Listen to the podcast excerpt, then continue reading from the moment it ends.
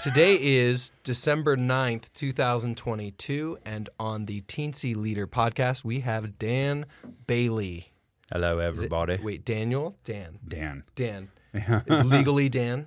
Well, legally Daniel. Legally Daniel. Yeah, but... but don't, don't. Yeah, only don't yeah, do only three people call me Daniel. Who's that? Uh, my parents, parent, uh, people who fuck me, and people who want to get punched really hard in the dick. Or Last genitals, same, genitals actually. Depending on how you go. Right. Genitals, we're we're equal. equal I'm, I'm an equal opportunity genital Genital smacker, mutilation. Yeah. And smacker. Well, I wasn't going to go mutilation, mutilation but Mutilation okay. and smacking are different. Yeah. What a great couple minutes to start the podcast. Hey, everybody. This is Dan Bailey. Um, uh, so welcome to the podcast. Thank you so much for coming oh, in. Thanks for having me. It's so good to be here. So great. Um, so maybe you could tell us a little bit about yourself. Uh, just give us the basics. Yeah. The basics of everything. Your name, your pronouns. You can say your age if you want. I haven't really included that. Hard pass. Hard pass. Um, and then just like your background, you know, where you're from. Give us maybe your background before you got into art or whatever. So much to remember. We'll go from there. I'll, I'll ask you more questions after that. You already lost. Oh, okay. Yeah. So, yeah, Dan Bailey. Um, he? He. He. You know, I really actually don't care what you call me. I could, you know, you could call me a houseplant. I don't give a shit. He, it. He, it. Yeah. You with the face. That's fine. He, it, you. Yeah. Um, what was after that? I'm, uh, dude, I've had background. a lot of head injuries. I can't remember. Your background. My background. Your background. Yeah. Where were you, where were you born? Let's. I'll give you. I'll give you the uh, the Facebook. Um, yeah, questionnaire yeah. The Facebook, that'd be good. Survey real fast. I've had where, a lot of head born? injuries. Like we were talking about before this started. Part of my background. I've had a lot of head injuries. I've been playing hockey for thirty years. I've had a lot of head injuries. I can't remember stuff. We could Coco you. Coco? Yeah, we'll like play you a song from like. When what what year did you graduate? We'll play you a song from that year. And graduate what? Uh, high school. I thought you weren't going to ask me my age. No, sorry. I'm on to you. uh, okay, you just just say whatever the most dumb, popular song stupid. in high school was. We'll play it, and suddenly you'll just be like Abuela Coco. You'll just like open your eyes and be like, oh. You know, it's oh, what was really big when I was in high school. Um, and I didn't care for either, but like Hootie and the Blowfish and the Goo Goo Dolls were starting to get really big. Mm. When I was in high school, mm, the nineties, nineties sometime. That sounds like yeah, yeah, nineties, yeah, late nineties, yeah, yeah, yeah. yeah. Well, you don't have don't to play it. it. No, no, no. If if we played something like that, we'd probably get dinged. Yeah, I'll say you won't get on YouTube. They'll cancel yeah, your shit real they'll, fast. They'll just yeah. We're not big enough for any of that. Anyway, I want to be with you. Um, uh, where where were you in. born? When or where? Where? Where? Uh, so I was born in a town called Antioch, which is in um, it's like just north of San Francisco, a little bit in Contra Costa. Yeah. yeah, yeah, Usually, that's actually I, I lie on my Facebook, and when it says hometown, I claim Boston because growing up, I spent most of, I kind of split my time between California and Boston. I don't remember anything about Antioch. I was I was born there. Um, I lived there till I was like two, and then. Moved out and then bounced around a lot. My parents were in the military, so we bounced around like a ton. But I was about to say, why why those two? But military, military yeah. brat, that makes sense. Boston. Well, so I'm like most of my family's from Boston because I'm I'm Irish, so my family's all mostly Boston, and then I got a bunch in Ireland too. Do you got a good Boston accent? I did. I don't know if there's such a thing as a good Boston accent. Fair enough. Fair enough. I mean, my mom, my mom's from Massachusetts, and she just like every once in a while it it'll slip. It's weird. Yeah. Well, she like she can do it. Um, she can do a pretty decent one. Like, uh, just trying to do it, just trying to make fun of Boston people. But then when she's actually talking, she says certain words in a way that you're like, oh. Oh for yeah, real. Like there's certain words that are just ingrained. I can't think of any. That's no, I know exactly what you're talking about. It's it's the same with me. Like, uh, well, so if I go back to Boston, if I'm there for like two days, I'll come back like pak the can have it yeah, you know that mm-hmm. dumb shit, which I hate by the way. Um, the one that always gets me, even still now, is the weekends is Saturday. Yeah, I still mm-hmm. pronounce Saturday, Saturday, Saturday, I Saturday, yeah, Saturday. I know there's there's tree, tree.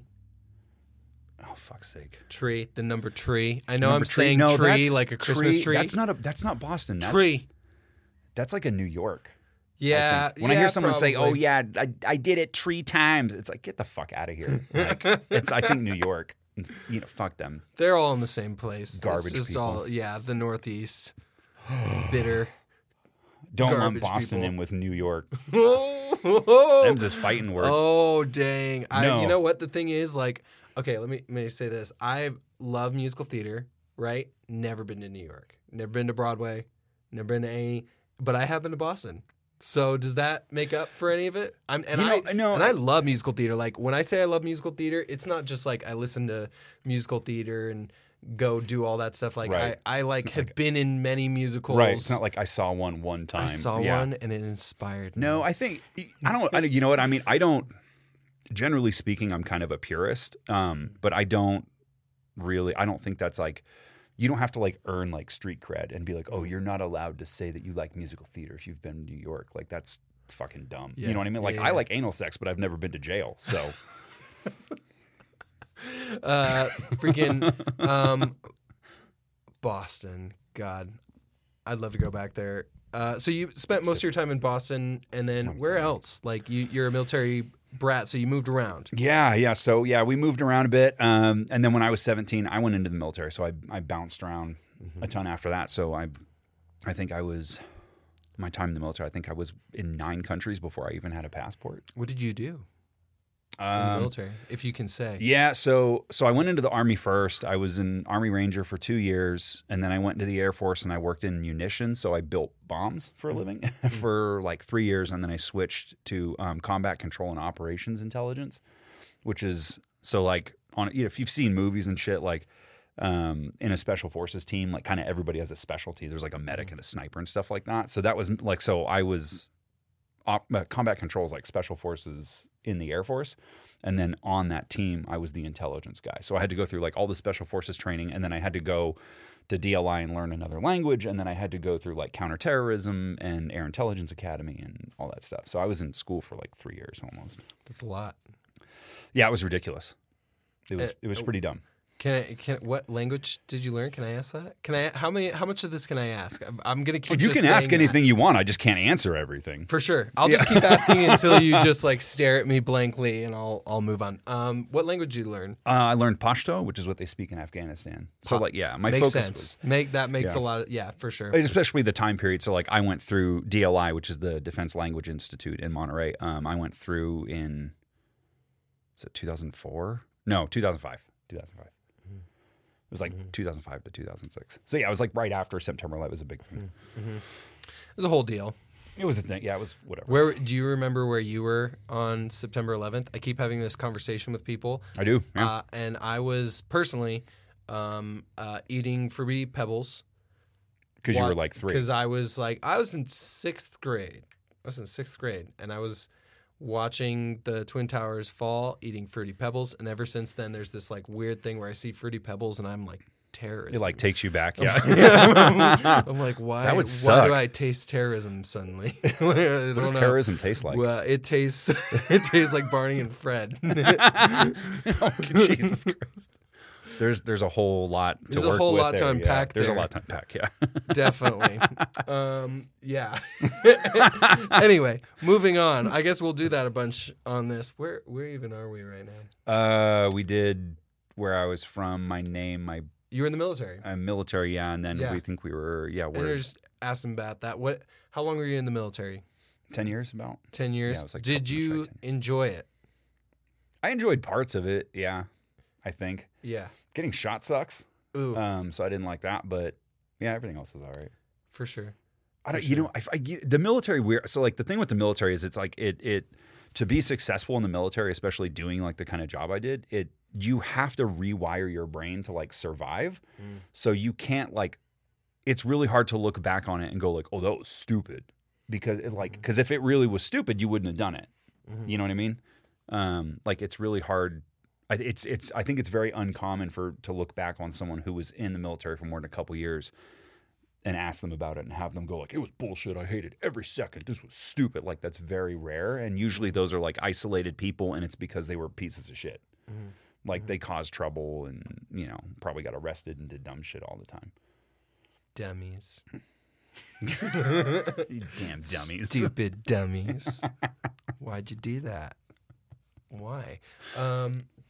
That's pretty cool that you were in the military for ten years. What, where did you uh, go after that? I, I, I would imagine that like having something dominate a decade of your life and then oh, leave leaving that thing right. might be kind of a, a loss of self in a way. Yeah. Like you, you say you had to rewire. So it's like Dan became Dan in the military, and then it's like Dan in the military doesn't have to exist anymore. So who's Dan?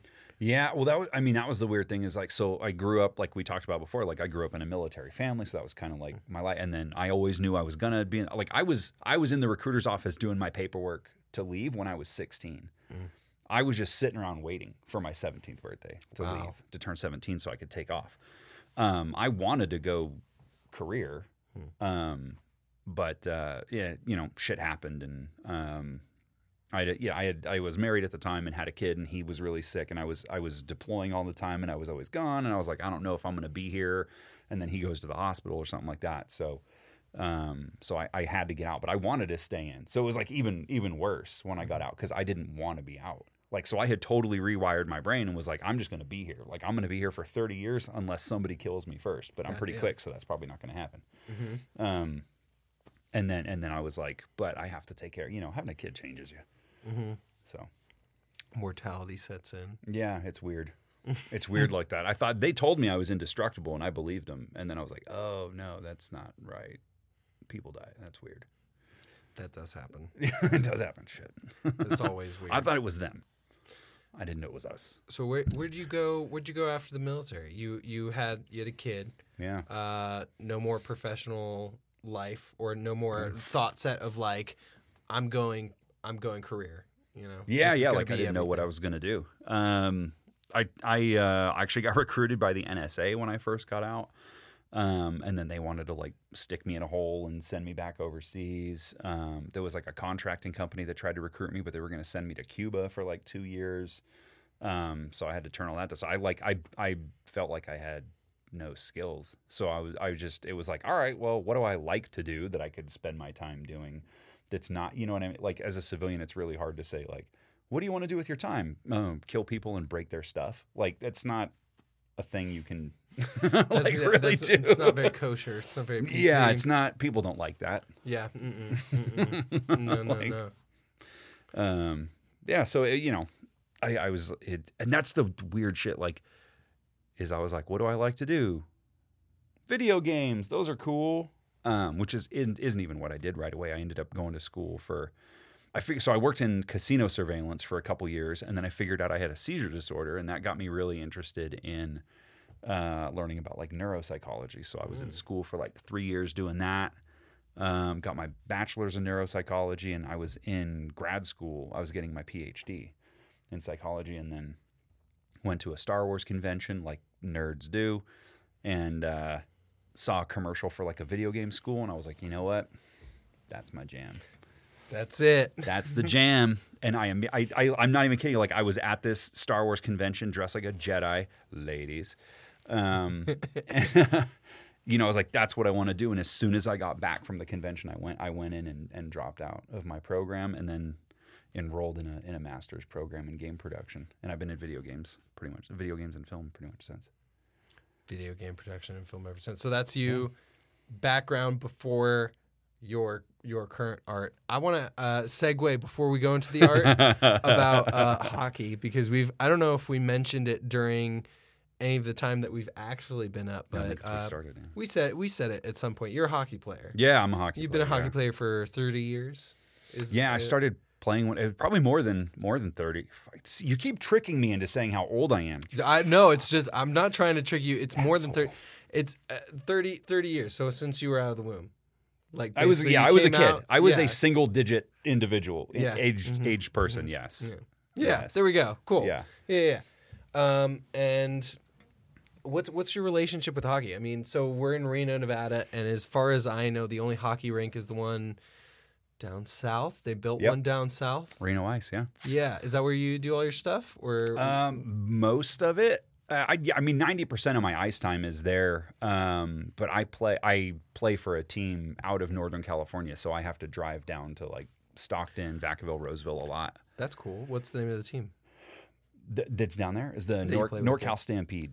Stampede. NorCal Stampede. Nor- yeah. Nor- is there a SouthCal Stampede? No. You said NorthCal Stampede, okay? No, it, North. Yeah, NorCal, not North. North. NorCal. What, do you have any sort of uh, like things that your fans do?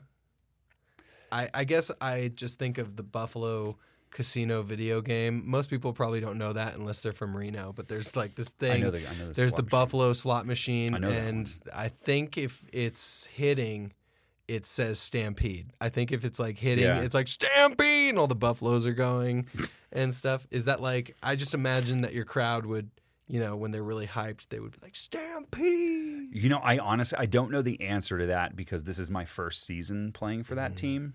So I haven't experienced a home game yet, mm-hmm. so mm-hmm. I, I don't actually know. So last season, the team was the Stockton Stampede, but they don't play out of Stockton anymore. So that's why the they name. switched to the NorCal Stampede, mm-hmm. and right after they switched to NorCal Stampede is when I made the team. So this is my first season with the team. Congratulations. Thanks, thanks.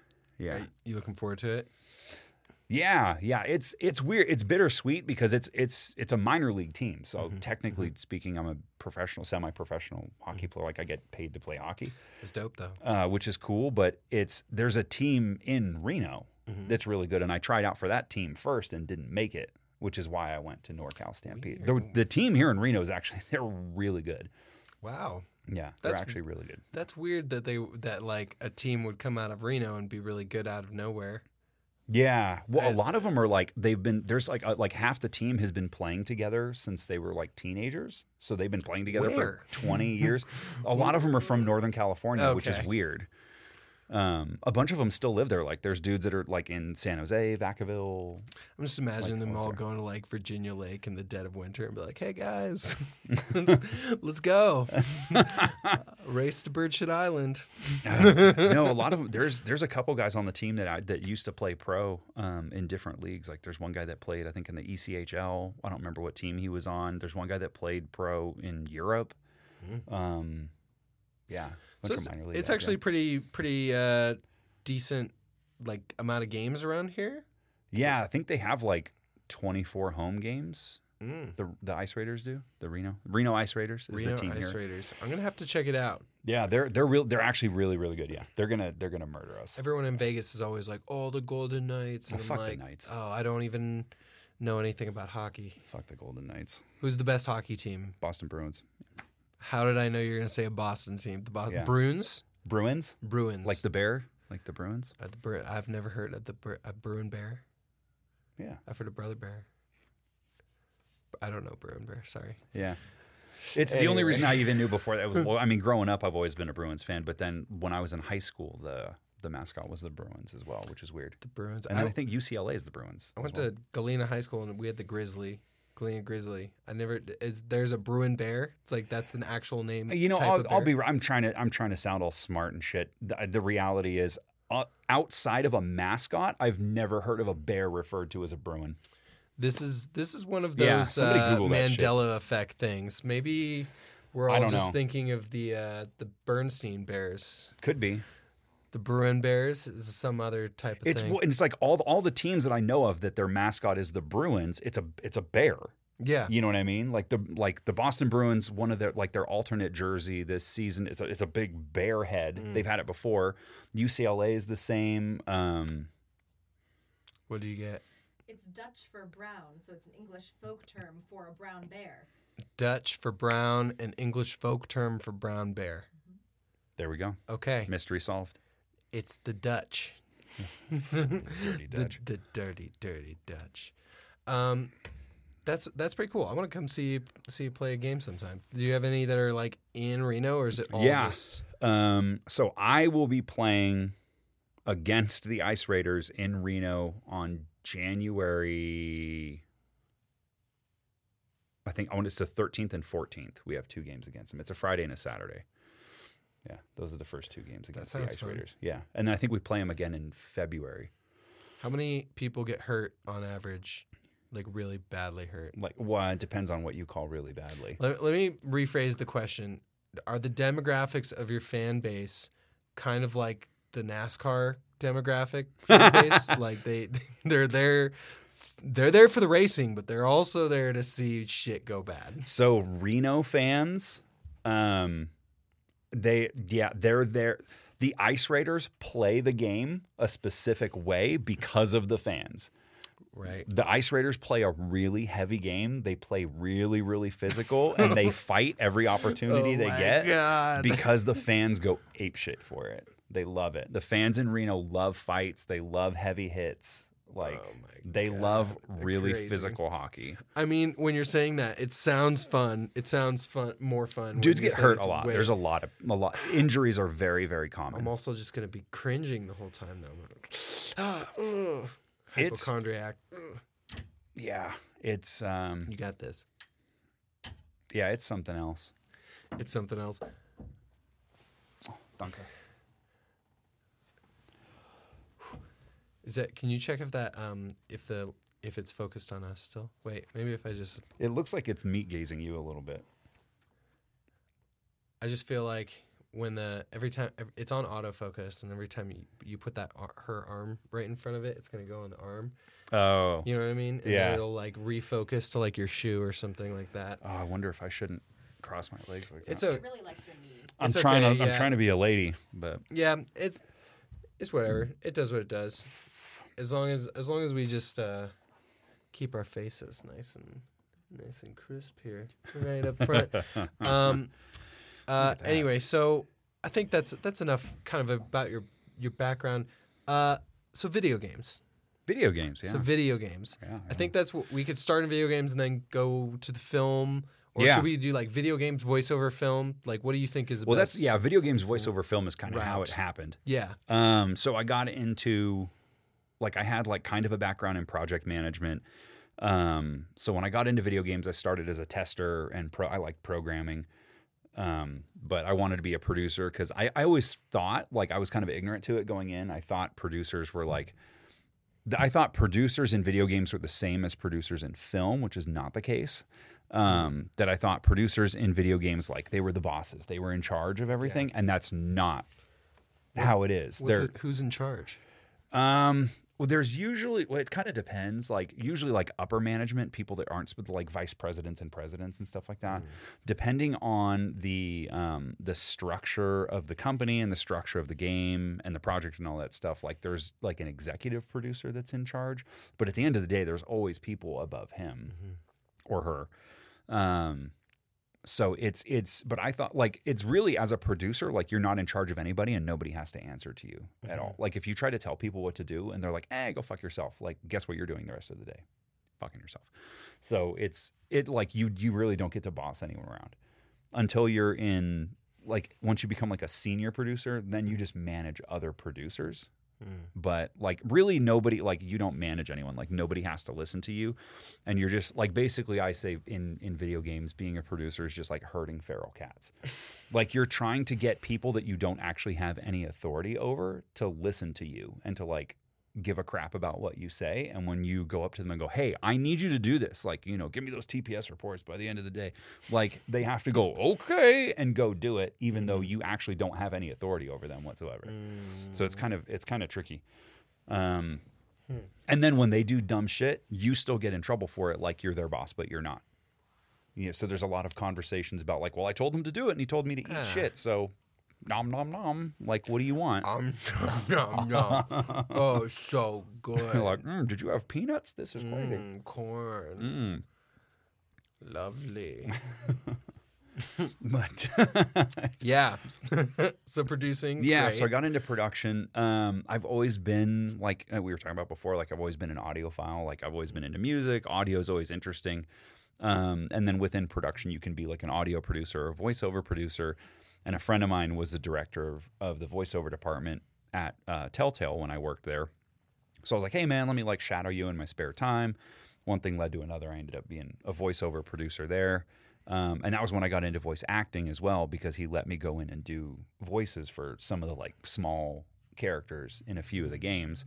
And I was like, oh, this is dope. So I just fell in love with voiceover and started doing just audio and voiceover, like primarily voiceover. But could you give us a voice? I, okay, so that's the other thing too with voices, like when with voice actors is doing voices is not like the number one skill in being a voice actor. It's being an actor. So there's a lot of actors that never do voices. Let me put it this. Can you give us a character? I probably, That's I don't know. Any, any, just like any old character, just like off the top of your head, something you've done, something that would be easy that you could just be like, yeah, I said this line one thousand times in a booth once. I could totally say it one uh, more time. So, the, okay. So the weird thing about me in my voice acting career was I figured out real quick I was good at doing creatures ah. more than actually acting. So like mm-hmm. I did, like the first game I did was Batman, and I did like the background goons. So, you know, there was a lot of like, you know, like, yeah, kick his ass, you know, stuff like that. yeah, okay. Um, you know, and then it's just varying degrees of that so that you don't sound like the same person. But then it was, you know, like the next one I did after that was Walking Dead. So it was like doing zombies and stuff. So it's like, you know, shit like that. Mm-hmm. Um, you know, and then doing like the teeth chattering, you know, nasty That's shit good, like yeah. that. Yeah. Um, Weird stuff like that. Yeah, I did lots of weird creatures. Um, yeah, I've done a bunch of game, like a bunch of Korean games where like I was like basically the Korean version of Groot, but you didn't say I am Groot. You just said it was just like big tree noises, lizards, all kinds of weird.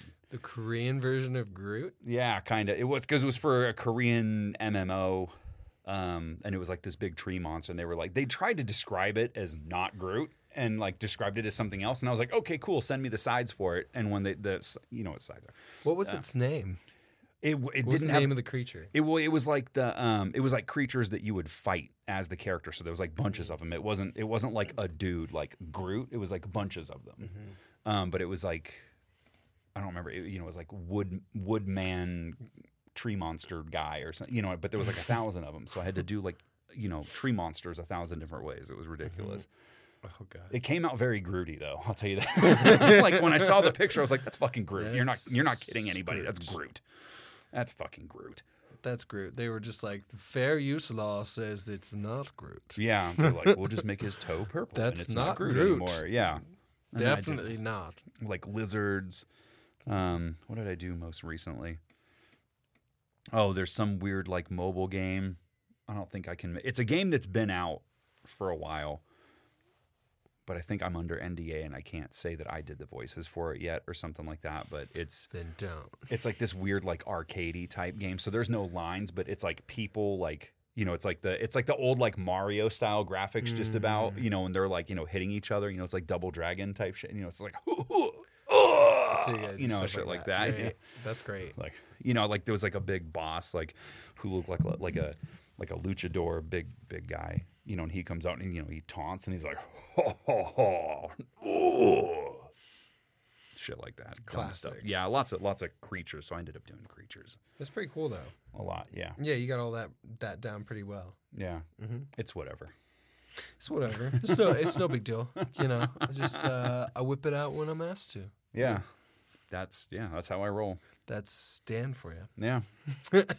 so, um, so like you went from producing to producing voiceover, right. and mm-hmm. acting in, in voiceover. Is producing voiceover that similar experience of going to your voiceover actors and being like, "Hey, I really need you to do this," and then being like, "Fuck you," maybe, and then you be like, "Okay," and then at the end of the day, it's all on you. Regardless? No, so I'd say voice producing voiceover is where it's its own little field because it's because it's so niche. Pardon me. Because it's so niche, there's really like unless you work at a really big company, like I was the voiceover producer for Diablo four, super big company, Blizzard, obviously. Yep. Um, like that team, just the Diablo team by itself had like almost five hundred people when I was there. Mm-hmm. Um, But, like, I was kind of off on my own. Like, I reported to a guy that had – he had nothing to do with audio. He had no background in audio or voiceover, nothing like that. They hired me because of my background in voiceover. So I was kind of just, like, left to my own devices. Hmm. Um, so I dealt directly with, like, the central voiceover department. So I was working with, like, the directors and cinematics people and stuff like that. Yeah. So it was it was, it was a very different experience. Um, and I honestly ended up actually spending half my time – at least half my time there directing. Instead yeah. of producing, because they only had one director, um, that was on staff, and they did like contract directing. But because I had a background in acting and directing and stuff before that, they were just like, oh, anything that's below like principal characters, if we have scheduling issues or whatever, fuck it, you can handle it. Like, why pay a director a thousand dollars an hour when you're already on payroll? You know, go in there. So I ended up directing like, I don't know, ten thousand lines or something like that, something stupid. Yep, that's something stupid for sure. Yeah, it was yeah something something ridiculous. But I got to meet a bunch of really cool people, got to meet a bunch of uh, uh, really, really, really super talented, um, super talented actors. Um, the game's not out, so I can't, I don't think I can mention any of those actors. But I mean, there's there's a few that I had worked with previously. There's there's one actor I had worked with previously at Telltale that ended up acting and directing uh, in Diablo four, and he and I are still friends to this day. He's, he's a pretty famous guy. Um, Coolness. But yeah, so I, like I learned a lot of directing stuff from him. So when I have directing questions, I just like call him up, and he's he's you know he's kind of actually a big deal in Hollywood. The master. Yeah, he's he's a big deal. Like he teaches all. He's actually taught voice acting seminars in Reno. That's cool. If somebody wants to do like a little Easter egg treasure trail hunt and try and maybe reverse try engineer my hints. Find him. I'll just ask uh, I'll ask Jeff Bentley. We had him on.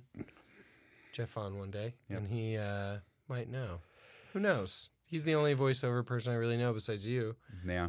Um, I mean, there are other people. There's like Cody Wyatt's doing I was, a lot. I was going to say, honestly, if you're talking if you're talking voiceover as an actor, yeah, there's, there, yeah, Cody. I would say you, yeah, he's probably Cody. Yeah, there's a couple. Not that like I, there are others. No, but, he's not like a schlep or anything at all. Yeah, but no, no, Cody no. works. He's just really quiet about it. Yeah, like, yeah, you have to like know him and know what he's doing and like stay on top of his stuff. He's really, really quiet about it. Mm-hmm, mm-hmm. Whereas I feel like Bentley's more like um, he's he's like most voice actor. He he self promotes kind of mm-hmm. a lot, which is which is a good thing. I mean, as an as a voice actor, it's hard. You have to you have to hustle, and he hustled. But like, I mean, Cody, just his work ethic is is ridiculous. I don't know, shameless plug for Cody Wyatt, but yeah, no, no, his, no, his work Cody. ethic I like is Cody. He is his work ethic though. Like it, prof- not as his friend, but like as a professional. I've I've directed him multiple mm-hmm. times. His work ethic is bonkers, dude. We yeah, I uh, so I did the. The Dylan Brown movie with him. The oh, Flock. yeah, yeah. That's right. Yeah, yeah. yeah. So I did that with him. And yeah. it's like literally um, we have a scene that is an action scene. So I was basically like I got brought in as just somebody in the background um, and okay. then got there the day of. And I went over to the makeup person and they put the giant like symbol of the cult on my chest. And it was very cold out that day. And I had like taken off my shirt and was like, it's fine. Like, oh, Poppers, yeah. yeah. Oh, yeah. Like. Even even when it's even when He's like me normally like I always my nipples are always like coming out of my shirt like Ooh, people super. who know me from from Ooh. back in the day would be like yeah that's Cody um, like I saw anyway nipples like around the door like, yeah I, I took it off Here and then Cody. I found this little like bicycle that was in there so um, I ended up being more of like a featured extra like I didn't have oh, lines okay. yeah, yeah. but like in this first scene we were in I started just riding this tricycle around this place. And I had this axe as well. So I was like, right, like I basically I was listed in the credits as shirtless lunatic. Anyway, whole reason I say this is because I did that whole thing. And they're like, that's great. Yeah, actually, we're going to have you in um, in this fight with Cody. He's like, he's our knife guy. And he's knife our knife guy. specialist. That was his character. I forgot Cody? the Oh, Cody Wyatt. the character was. I yeah, was his like, Cody Wyatt's like character's specialty was like being the knife guy. And he was like that cocky. Like, okay, yeah. Like they're all like cocky, mercenary, eighties. Like cheesy goodness, like all that, right? Cheesy goodness. That's basically what it was. So um, we had this scene where they had a guy come up and choreograph the whole thing. Oh, and okay. um, and then me and Cody did it, and we went over it all day. And the thing is, like, I'm an actor that I always want to go over it. That's my thing. Yeah. Like, I'll I'll be like, cool, we could take a couple minutes and then go over it, like, for the billionth time. Is that cool with you? You know, like if, if you want to take a break, that's cool. But I'm I'm very obsessive when it comes down to it. Yeah. And um and I'm just thankful that I had a scene partner like Cody. Yeah. To actually can go over it and make it look good, um because like when you watch the movie, it that that fight scene is clean as fuck. Yeah, yeah. Like I felt r- like. I don't mean to brag, but it actually it, the that fight scene is very clean, and it, yeah, and it sucked to do as well because it was like all on. Um, we were in this place off fourth street. It was this old abandoned hotel. Oh, um, what was the name of it? Oh God. Oh, it's like Herpes R Us or something. Um, that's it. Yeah. Uh, no, this it's, is what hepatitis it's, uh, tastes like. I forgot what it was called. It's it's off fourth street. It's an old place that's like pretty much like they're just a couple people who live there um, live with there. yeah, they with all their trailers and like like two Blue Lives Matter flags, and that's it. Like those those are the types of people, okay. and they like roam around this Super property duper. and like they kind of live in it. It it was a great set for a cult movie. Right, yeah. It was great for it that. Kind of sounds like it, yeah. Um But I, yeah, props. Shout out to Cody. That's yeah. uh, the whole reason I Cody's said it was just like he he really did well, and I want to shout out if you if anyone ends up watching yep. that scene, um, he's a great scene partner, and he will he'll give you everything for sure. Yeah, he's he's one of the easiest guys to work with too. Like, I, and that's the thing too is like you've had that experience with him as an as an actor. I've worked with him as an actor like a little bit. Mm-hmm. Um, I think the only the, I've only worked with him as an actor on like a couple of projects, and I think it was like. Off the top of my head, I think like I had lines and he was an extra type of a thing. So like we mm-hmm. never like were, you know what I mean? Like he was like sitting in it. Like I think it was uh, Desert Shadows. Mm-hmm. I like it was there was a bar scene and I had lines and he was like sitting at the bar. There was something else too. But like every most of my the ninety-nine percent of my experience with Cody is as a director. Even even that the short film that mm-hmm. we did, mm-hmm. Um, mm-hmm. you know, directing him. Like, mm-hmm. but yeah, di- I, I've directed him a ton in voiceover. And he's so freaking easy to work with. So easy. Every time I get new projects, I call him. Another beer, please. Thank you very much. Sorry. yeah, no, you're, uh, yeah, no. Every, every time I get projects, um, I always call him. Well, that's how it works, right? Mm-hmm. That's what I'm always telling all my students. I'm oh, like, yeah. Wait. Relationships are key. Networking. Networking is huge. yeah, networking is everything. Well, networking I, and, and having and being like being professional is so huge. Like when you get a gig, or not even when you get a gig, like every experience that you have with like a director or a producer or like anybody, especially on set, on set, huge. Um, is you want to maintain those relationships and have good because people remember shit like that, and that's why I go back to Cody. Um, every time, you know, like there'll be times where I'll get a role and I'm like, fuck, I want to give this to Cody, but like, you know, I know his voice print isn't right or something mm-hmm. like that. You know what I mean? Mm-hmm. So I can't, but he's like the first name that comes up is, is there something in this project that I can give to him? Because it, it's just going to make my life a thousand times easier. Reliability. Yeah. He's super reliable. I know he's going to put the work in. He's got a, he's super easy to work with. Like, and, just, and that's, there's, there's a handful of people out there that I work with like that. Yeah. Um, yeah. It's huge. So yeah. Anybody getting into acting or anything. Yeah. Any, anything, even like if you're a producer or you're, you know, a gaffer or whatever, it's, it's, those relationships are huge. God, don't I know it. I hate it, but I don't. It's like, I, I like relationships that feel genuine. I'm all about this like genuineness in my life the last like year or two. And it's, it, I'm not saying that like I have relationships that feel ingenuine and I'm like still in them or something, but yeah. it's just like the ones that I want to cultivate are all the ones that I'm like, I sit down with the person and you just feel right. You know yeah, what I mean? Yeah. You just feel like, and maybe that's what it is with, with someone like Cody in your life, yeah. you know? It's oh, just yeah. uh, it's not even just that you know him so well. He's reliable. It's yeah. just that every time you're there with him, it feels right. Yeah. You know? Yeah. You're not going to have to put in that extra little... When he's not faking it, like people, you know what mm-hmm. I mean? It's like you know they're just being them and like... They, you know, he's excited to be there and mm-hmm. he's great. And that's the thing too, is as much as he works, he's still grateful for every project he gets. Mm-hmm. And that's, mm-hmm. that's really hard to find. There's yeah. not a lot of people that are like that. Gotta be humble. Yeah. The second, the second you make it and you stop doing the work, that's when it all goes to shit. Yeah. And, you know, and there's, there's a bunch of actors. I, w- I won't say who, but anybody who knows me and has had conversations with me about voice acting, there's, there's one actor. He's a big, big name in voiceover. That's, he's like when you meet him, he's very aware that he is who he is.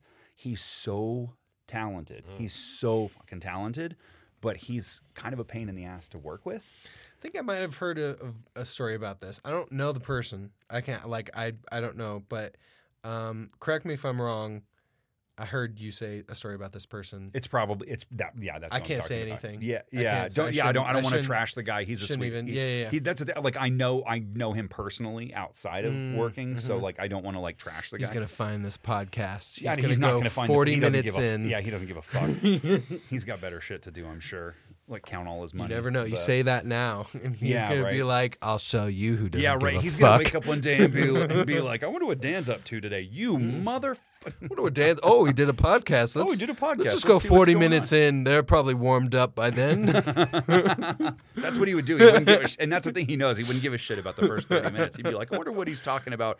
Forty minutes and two beers in. You son of a bitch. I let it go the first four times you trashed me, but now you're fucked, pal. You'll never work on Earth again. Um, so, uh, so you worked for a lot of bigger uh, companies with video game production and yeah. voiceover work and stuff. I mean, so you have a, for anyone who can see it, he has a Diablo four tattoo right there. You have yep. a lot of other tattoos. Do you have any other like video game tattoos from? From yeah. something you did, and you were oh, like, "I gotta." I did. Um, mm-hmm. I don't think so. What are, What other tattoos you do you have on your your sleeves? Um, Let's go through some of them. Well, let me put my shit down. I'll, I'll grab that Thanks. for you. Yeah, you're a doll. Uh, well, this is like a whole a phoenix thing. It's a phoenix. A phoenix, and Reborn. then there's like the Grim Reaper up here, and then there's like a whole oh. like. night cityscape thing with the horses and shit. And there's like scars up there. I've had a bunch of surgeries. But um, severed heads here. Anybody? Who are those heads? Speak no evil, see no evil, hear no evil. So everyone else thinks it's the Three Stooges. I don't get it. Are they are they like specific people though? Nope. The actual heads? No, no, just no. The artist, the artist just freehanded. Oh, wow. Just freehanded people. Um, and I don't think any of them look like any of the Three Stooges in any way, shape, or form, but people are always like, oh, that's the Three Stooges. And I'm like, what kind of dick do I look like? Also, their heads are clearly severed. Mm-hmm. Mm-hmm. And none of them are bald. Like, I don't know if anyone's seen the Three Stooges, but one of them is one quite bald. Very bald. And very one of bald. Partially bald. Yeah. Yeah, yeah, yeah. Mm-hmm. Yeah. Uh, this is a chrysanthemum that is actually, if you get close enough, you can see the outlines it's covering up. Stewie, I had to do that. With you can kind of see like yeah, right I can, here the head. I can kind of see like the, the Stewie right there. Yeah, yeah, the football shape. Yeah, the football, sh- and then like right there, there's the red. Why? Why? So you had Stewie, and why did you get that covered? I had to get that covered up because I was doing a bunch of on camera when I was in L A. Uh, so I had to cover it up for like copyright. They were like, shit. "That's a brand." Yeah, they were like, "That's copyrighted." No. Uh, um, there's uh, a bunch of roles I got that they had to put me in like these weird like members only jackets and shit to cover up my tattoos. Hey, Dan, we've got to Greek your body real fast. Um, can you go over to the gaffer so we can just cover you in tape? Right? It was funny, actually. Like, I brought, I because I, I always had to bring, like, all different outfits and stuff to, to set whenever I did stuff in L A. And then there was one that I brought a bunch of stuff in because they saw the tattoos. And they were like, and I was like, oh, yeah, I can put a jacket. I brought a jacket. I can put a jacket on. And they were like, fuck the jacket. We're putting you in a tank top. Mm. And, like, I ended up yeah. getting, like, a speaking line. Yeah. This, on, it was on uh, Silicon Valley. Um, I ended up getting a line. I was there. I was on set for like five days, mm-hmm. and it was it was because all my tattoos were real. Like they had me play like a tattoo artist or something. Mm-hmm. It was weird. Mm-hmm. I was like, okay, and I looked like a total douche nozzle in the whole thing. Like I was like walking around in a tank top, like yeah, bro, do your job. That's all you gotta do. Yeah, I was like, all right. They're like, just dance, monkey. So I was like, just right. dance for us. Yeah, dance, monkey. Um, no, it's a bunch. This this one's all weird, random shit. Um, Felix the Cat, that's pretty dope. Got that one for the sun. Mermaid, got the straight edge. Yeah, no, I think this is the only this is the only one I have for stuff I've worked on. Well, so this one, the glasses was that's the logo for a video game company I was the lead producer at a bunch of years ago. I was a lead producer there for like five years. What's the the name of it? Dorkatorium. Dorkatorium. Dorkatorium. Yeah. What what um game is it that you worked on? So I worked on a bunch, but we didn't make our own games. We were like a vendor for other people. So mm-hmm. like they would hire us to like do stuff for their games. Like we had concepts for games. We just didn't have the money to make our own games. Do stuff like they would outsource you to do projects on games that they were trying to finish. Yeah. So like sometimes we would do art. Sometimes we would do engineering. Sometimes we'd do the whole the whole thing. It just depended. Like there was uh, the one that, that hosed us that actually ended up closing the company was because we made the entire game for this guy and then he wouldn't pay. Um, and it kept the whole team busy. It was this, and, and then he ended up taking all the, the source files and releasing the game anyways, which was pretty fucked up. But it was called uh, Racy Rivals, and it was bas- It was a, it was like it was a blackjack game, like a, you know, you sit in front of a computer and you play blackjack. But the dealer, every time you win a hand, the dealer takes off a piece of clothing, and the goal is to get the dealer naked. Right, and okay. it's and it's live. It's not like animated. It's it's live. So wow. he so he got the guy that made it. He went and photographed and filmed these actresses and models like mm-hmm. stripping and all this. Yeah, mm-hmm. so there's, you know, you can buy all these extra packs and you're like, oh, she looks like she's got cool tits. I want to see that one. Like, yeah, it wow. was dope. It was pretty good. And not a cent was made on and I did the not end make of the people who actually yeah. made it. Great. Yeah. Great. I love art. yeah. That was super duper. Um, I heard this thing the other day that was saying, I think it was a U K law. Mm. There's some law around art in the U K where it's like if the, the art is resold, like in an auction or something. Okay. That part of the proceeds have to go to the original artist. If oh, that's the, dope. If the actual, like, say it was like a million dollars uh-huh. when it was first bought and the artist got like a cut of it. And then like ten years down the road, it's ten million dollars and they resold it for that ten, the artist would still get some of the proceeds. Oh, wow. E- like because oh, they damn. made it in the first place. So they'd get that uppage. I heard that and I was like, that's a crazy. So like every time it changes hands, they get a piece. Yeah. They would get oh, a piece awesome. according to like what it was worth. I heard that. I don't wow. know if that's real, but... Um, that sounds like something the U K would do, I think. Yeah, but it sounded like something that I was like, I got to remember that because it sounded good to me. That's dope. I like mm-hmm. that. I like that concept. Yeah. Yeah, I like that. As an artist who's been fucked my entire life, mm. it sounds so refreshing. yeah. yeah. That's... It's it's funny, actually. That's... Uh, what's, what's, what's her noodles? Um, Kate Bush. She did that that song... in uh, the the newest season of Stranger Things, you know? That run it. Run, oh, I haven't seen it. Yeah, honestly, my gaps of like things that I haven't seen and have seen are nuts. Have you seen like the earlier seasons of Stranger? I've seen season one, which was the one that everyone was like, you have to see this. Yeah, it's the best. Season four, the newest one, I think is better than season one. It's is it, really is it because good. they brought out that villain? It's I, I've really saw, dark. I saw all the stuff of the villain that they brought out that was like the main villain. Whatever. Yeah, yeah. They finally yeah. it's they they finally like in the new season they tie a bunch of shit together. Mm-hmm. Um, so there's like a bunch of shit that's like annoying and dumb from like season two and season three, and you're like, oh, but now it makes sense. Mm-hmm. But it's also just really dark and just the way that they did it. I don't know. It's, it's just it's a really really good season. I think I enjoy it more than I than season one. Um, But there's a song that's very popular in in that in that uh, show, and I, it, the song came out in the eighties, like the early or mid eighties or something like that. And the Kate Bush, the the, the artist, she ma- I, I read somewhere that she made like two million bucks in royalties because people were like, that song's badass, and they start like downloading it on Spotify and stuff. And she's like, now she she's like, oh, I wrote that shit forty years ago. And now she's like a millionaire again or whatever. You know what I mean? Like she just made all this money out of nowhere. I was like, that's so dope. Good for her. Yeah. Great. Like, that's freaking Love awesome. It. Love it. I, I can't, I just can't with like thinking on certain companies that have done certain things with art and yeah. gotten all this money. Mm-hmm. And then. Yeah. Uh, off of like somebody else's. Off art. of yeah. off of somebody else completely. And yeah, then yeah. The, you just look at their life and it's like, and they just kind of. Yeah, they're like, oh, I'll take that. Yoink. Died. And then, yeah. Penniless. Yeah. Doing yeah. all the work. Not good. Um, no, not so, so to backtrack, mm. um, uh, producer to yeah. V O producer. Right. Slash V O artist, director. Right, What right, have yeah, you directing, within yeah. all of that. Um, so you do all of that.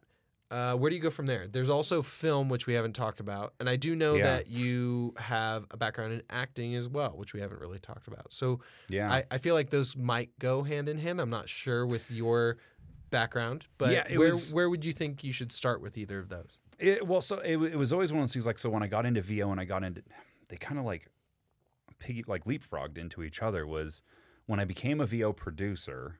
Um, I just, you know, I kind of got into V O acting. Like he threw me in and gave me some roles because, you know, he's like, oh, whatever, just go do it. It'll be fun. Mm-hmm. But the idea was like, go learn, go take some v- like acting classes mm. because as a V O producer, especially if you want to get into directing, into acting, knowing more about the field, like hands on will make you better at your job. So if you want to be a better V O producer than the other V O producers, go get some experience as an actor because it'll help you engage with the actors better. You'll be like more familiar. Mm-hmm. Um, so like I went and did that and was like, this is awesome. I like this, you know, with V O.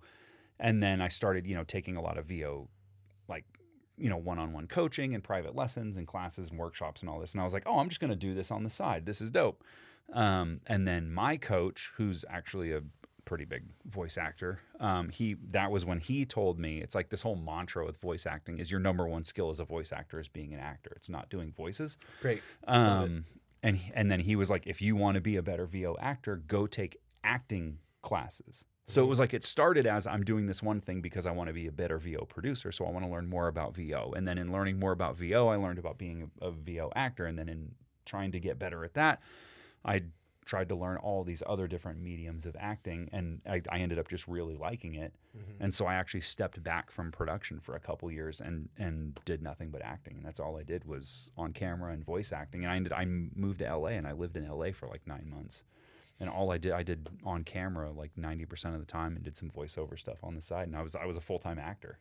Did you like L A though? The actual no, city? No, I did not at all. No, I don't. I don't like L A. I like, I like L A better than like San Francisco. Like ah. so, like Northern California and Southern California, even within themselves, like they have their own little rivalry and they don't like each other. It's different cultures. I like the Southern California culture, um, just the state itself. Better than Northern California, but that's not to say that I would ever want to live there again. Like I only yeah. lived there because that was where I needed to be to do what I ne- needed to do. Mm-hmm. I I don't like it at all. And then Northern California is just like it's basi- basically like the South, but in California. Kind, yeah, it's like the backwoods. Yeah, it's not like the South, but I, it's just like it's very rural in certain parts. Some parts, but it's yeah. like rural mountainous regions. Of random, yeah. like, what have yous. I don't know. There's a certain part of, of Northern California for me that I'm just like, where are we? Because it doesn't yeah. look anything that... like the liberal, like, beach landscape of SoCal. Yeah. You know? you know, that's actually the part of California that I don't mind so much. I lived in Placerville for a few years, which mm. is, like, you're basically describing Placerville. Yeah. Yeah. yeah. Um, I lived there for a while while it was still, like, a pretty small town. And, and I, mm-hmm. that part of California I like. It's just... yeah. Um, yeah, Northern California, California as a whole, I don't, it's just because it's like, I, I feel like California operates on this, on this theory that if you live here, you're not allowed to have your money. Mm-hmm. Give me your money. I want all your money. And I'm going to tell you how you can spend what little money you have well, left. Well, now those Californians are coming and now everywhere they're all here. Else to bring their, uh, the word of their Lord and Savior, California, to us. Yeah. That we're not supposed to have money. Yeah, exactly. And I'm like, you can go fuck yourself. They, they're, they're just spread it. Yeah, I mean, it's everywhere. That's Reno now. Makes me want to punch a baby. That's Reno, baby. Yeah, no, I'm, I'm, uh, I'm, I'm so ready for San Andreas to just go crazy and just wipe that state out into the ocean. If somebody told me like, hey, that'll happen, but the catalyst for that to happen is you have to be there and you're going to die, I'd be like, peace. I'd be there so fast. I'd be like, you got you, a really fast car? Do it. Oh, I'd be there in a hot second. I would give myself, because I think it would make the world a better place. Um, I think it might as well. I think it might as well. I'm not going to lie. Uh, it's it's this thing. Um, maybe it's just like a Nevada thing. Maybe It's, it's really not, though. Maybe it's it's maybe it's a, a certain state thing. I know it's really not, though. Maybe it's any state where Californians have made a mass exodus yes. within the last two years specifically. Yes. Yeah. Um, but it's, I yeah. think that Nevada may be the hardest hit because we're right here. Right. Yeah. Yeah. I yeah. would agree with that. All the, all yeah. all those people in Texas, all those people uh, elsewhere, they don't really know what it's like because it's like yeah. we're a hop, skip, and a jump away from. From the motherland. Right. That's it. Yeah, yeah, we're right. Well, and that's the thing is, so we've got all of the b-holes that have moved here and have completely changed everything about this everything. city's culture. Like the population has pretty much doubled in the past like five years. Mm-hmm. Our infrastructure is like they've done all of these like econo- like they've they've affected us economically very, very severely. Like mm-hmm. our, you know, our freeways are not built to double the population in five years. Like mm-hmm. it, there's all of these things. I could go on and on about all the shite that comes along with them being here. Right. They're but then on top it. of that, like you said, they're right there. So then we've got all the b-holes that don't want to live here, but they they still fucking come up here and buy everything all the time. And then they buy everything and it's, and it jacks the cost of living up. I mean, That's the yeah. real thing is the cost of living. That's huge, huge, huge. Like speaking as an artist who's lived here since I was a teenager and having a bunch of other artist friends that like we need we need just like to live, to survive. Yeah. That's it. Just to pay our bills. Right. And then to do our art. And it's like, when it comes down to being in a city that used to be cheaper than Vegas to live in. Right, right. And now it's actually not. Right. Um, that's kind of crazy. It's yeah. kind of crazy, you know? This used to be a very cheap city to live in, and now, like, yeah. I, I have some pretty cheap rent, but I can't find people who have rent that's cheap. It's like not mine. Reasonable at all. All all the cheap here is gouged. All the cheap, all the rent here is gouged for sure. Yeah. Mm-hmm. It's it's stupid. It's well, and then, and then and then it has this trickle down effect of, like, you know, like the homeless population has like quadrupled or it's a, something. It's a lot worse. Yeah, it's a lot worse. Oh yeah, and then like the city doesn't know what to do with it because they haven't had it before. Right. They're like, oh, there used to be like George and Fred and Tom and Sally, and now there's a billion of these motherfuckers. Like, mm-hmm. you know what I mean? Like, and we don't have services in place for these people. We don't to help have, them. Like, we don't have any infrastructure for any of that. Yeah, no, and there it's yeah, and that's it's it's insane. Um, and the the yeah. worst part about it that I've always thought is like, this is the time of year where if you're homeless, you're dead. Yeah, it's I, so. I'm cold. Really sorry. I like to be super blunt about it, but that's the truth. Like, I, yeah. I've ridden my bike all around Reno in the summer, uh, in the fall. Close to the winter. I haven't ridden it in the winter, but like close yeah. to. And if you're riding under uh, a bridge, it's like slightly warmer. But yeah. I can't it's imagine. It's not comfortable. It wouldn't be comfortable. And uh, like if I was homeless, I would walk. I would start walking anywhere else like yeah. like a goose around the winter time. I would yeah. go south. I would just get the fuck out. Yeah. Well, there was, I think about a year ago, there was a big push. I think it was like the mayor was like, we don't want homeless in downtown anymore. Yeah, I remember that. Yeah. yeah, you know what I'm talking about. Yeah, and they were like, we got to get them all out of here. So they started pushing them out to the outskirts. And it's like, well, then where do they go? And then there was like this big surge of like they're breaking into houses, like, you know, like construction sites and stuff like that where people mm-hmm. aren't living there yet. Like they're breaking in and squatting and mm-hmm. stuff like that. And people are like, oh, and they're they all mad. And it's like, well, what do you fucking expect from these poor people? Like, yeah, they're you know people. What I mean? Like they got put out on their ass. They had jobs. You know what I mean? They were fine. They were making it, and then all these California people came up here, doubled their rent. They can't afford to live anymore. Now they're out on their ass, and then you're just keep pushing them out, pushing them out, pushing them out. Like they have to survive. Like it's you know, it's like eventually like survival instinct comes in, and they got to do yeah. what they got to do to not die. And you're shitting on them for that, and like that's not okay. Uh yeah, yeah, yeah, yeah. And I've, oh, God, I, so I work at Soup in Midtown. Oh yeah. And you want to talk about a place that's like a draw for homeless people. Oh, like, God. We are we are the place. It's not a lot of homeless people, but I've worked there for, you know, three, four years. And over the course of time, it's just like there are homeless people who come in. And if it's this thing where, like, we're encouraged to give them some food. Right. Like, I can give anyone soup. Oh, nice. And I can give ever, anyone, like, a cup of water or whatever. Yeah. Um, but, like, after they show up a third time, that's when we start talking about what's going on. Right. Yeah, because okay. it's kind of, it's this kind of thing where, like, you feed one somebody once, they become a cat, and they keep coming right, back. Right, right, right, right. Right? Um, and it's happened a couple times. It's really unfortunate where it's it's been, like, you know, seven days in a row, and I'll yeah. give somebody soup, and then the owner has to come out and be like, hey. And then and they'll have they'll be so gracious. Casey and Christian at Soup, they're so gracious. They'll be yeah. like, "Hey, can we help you get checked in somewhere? Can we help you? Like, how can we help you? How yeah. can we help you move along? Right, right. What can we what can we do to help you? You know, it's all that. And yeah. um, and it's weird because it always kind of comes down to either they've tried to help themselves and right. they can't, right, um, for whatever reason, or they don't want help. They don't want help. Right. They wanted the soup. That was the help. Right. yeah. That's it. Yeah. Yeah. It's unfortunate. I'm glad I'm not homeless. I yeah. feel bad for homeless people. Yeah. And uh, I don't know. I've met a couple homeless people that, like, uh, you know, part of it, excuse me, part of it is circumstance. I think I've met one or two people who it was their choice. You know, but it's it would be yeah. like it weird to see a demographic of like why people are actually homeless, because like yeah. you know there will always be one or two people who are like, yeah, I used to have a house and a wife and kids, and now I just do this all day. Yeah, there you know it's like but heroin, you but know, heroin, yeah, but uh, you know yeah that's a big thing. Like I was in Portland, I think there's a huge community of like. I, I got to be a dick and do it this way. There's a huge community of homeless people up there. Yes. Because they're all by, like, it's like being homeless, or like, it's like the gypsy lifestyle, and they do it on purpose. Yes. Yeah, and I'm like, fucking what? That's Portland. Like, A, A I'm like, what? Mm-hmm. You know, like, that just makes no sense to me. Like, mm-hmm. you know, that's like someone walking up and going, yeah, I got bored the other day, so I, uh, you know, dropped my dick on the table and just smashed it with a hammer. I thought that'd be great. Like, you know, it's like, are you out of your fucking mind?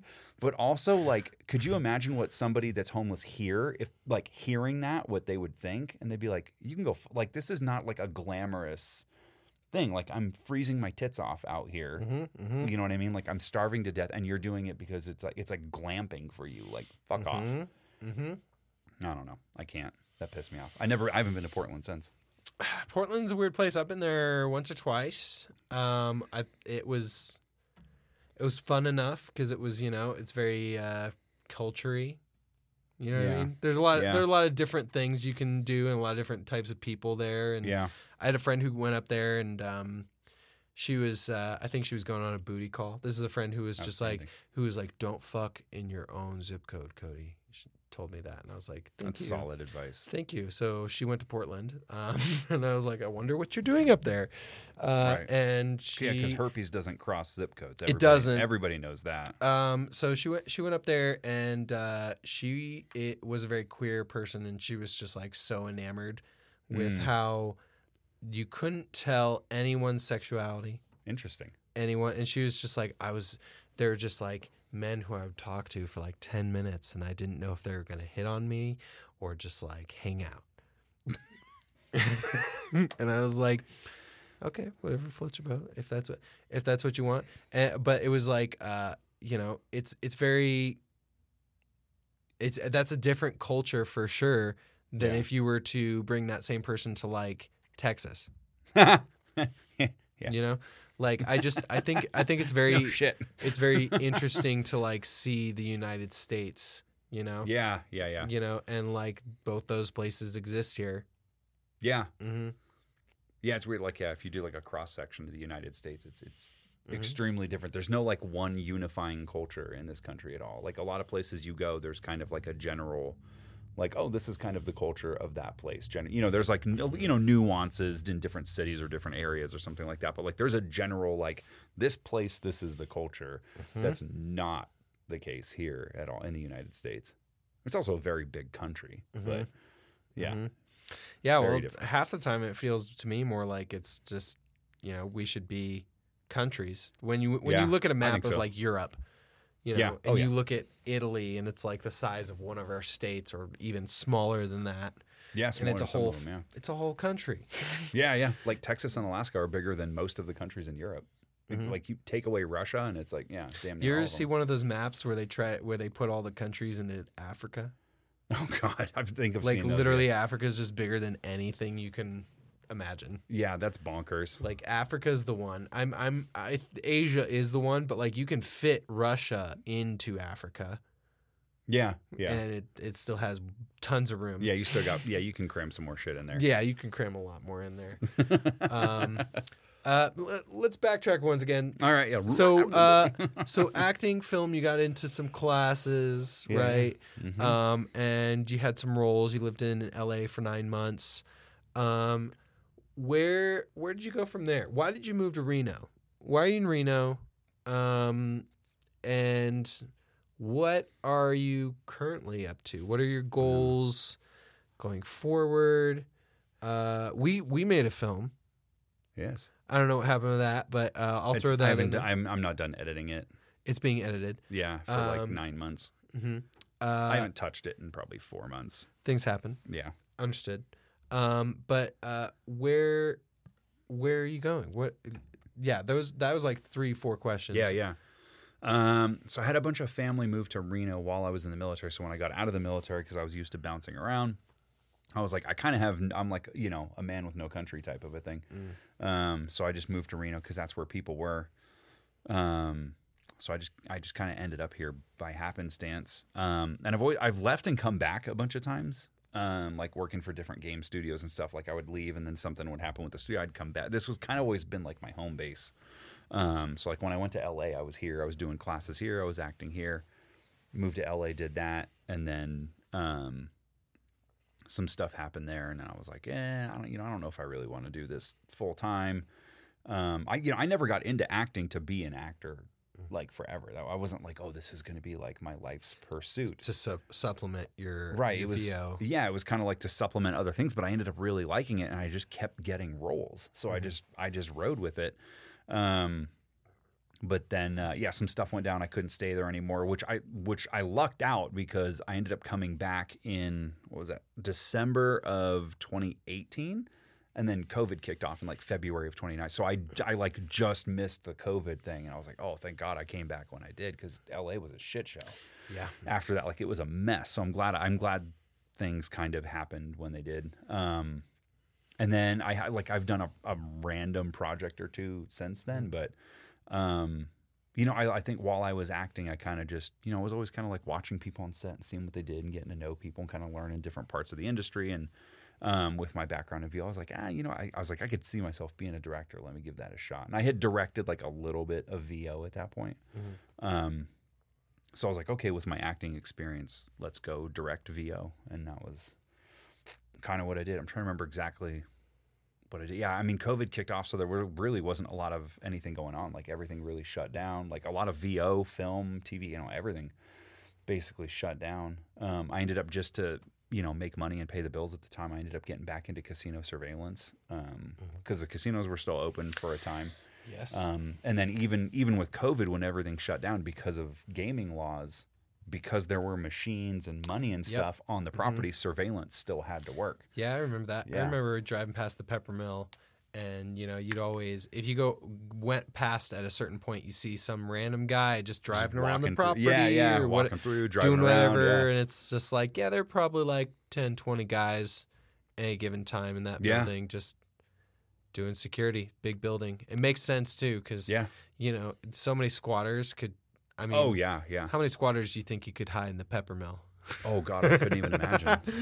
Like, oh, my God. Just, like, let them, let them in like it's yeah. a Mister Beast video. And just, it was crazy. Just let them hide, you know? Yeah. Like, I like I was in surveillance at Harrah's, um, and they boarded up the windows and the doors, yeah. except for one door that the employees would come in and out of.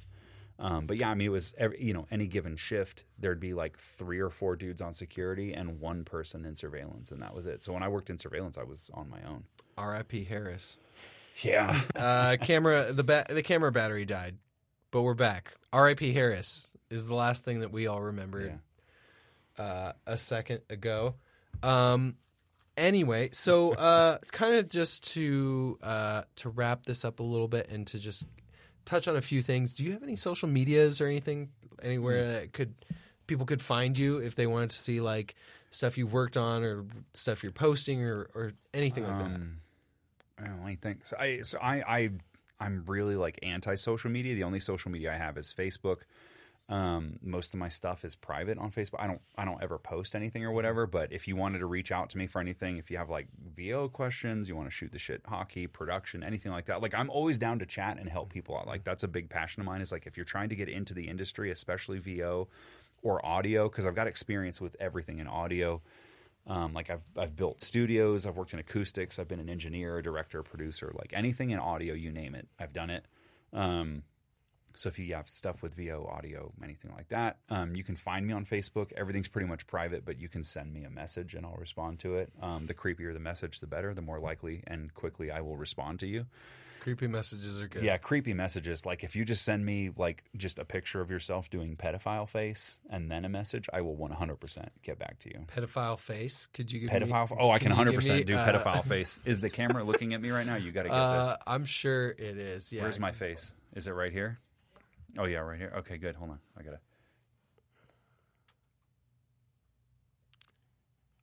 That's pedophile face. I'll I'll look at that later. Look at that later. That'll haunt your dreams. I'll look at that later. You yeah, know, she's I like, oh my God, so I had so I had the script and uh, I put the word I put the word pedophile into it.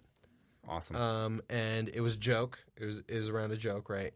Um, but in giving it to certain people, I gave it through you know the rigmarole right, right. of uh, of drafts and like.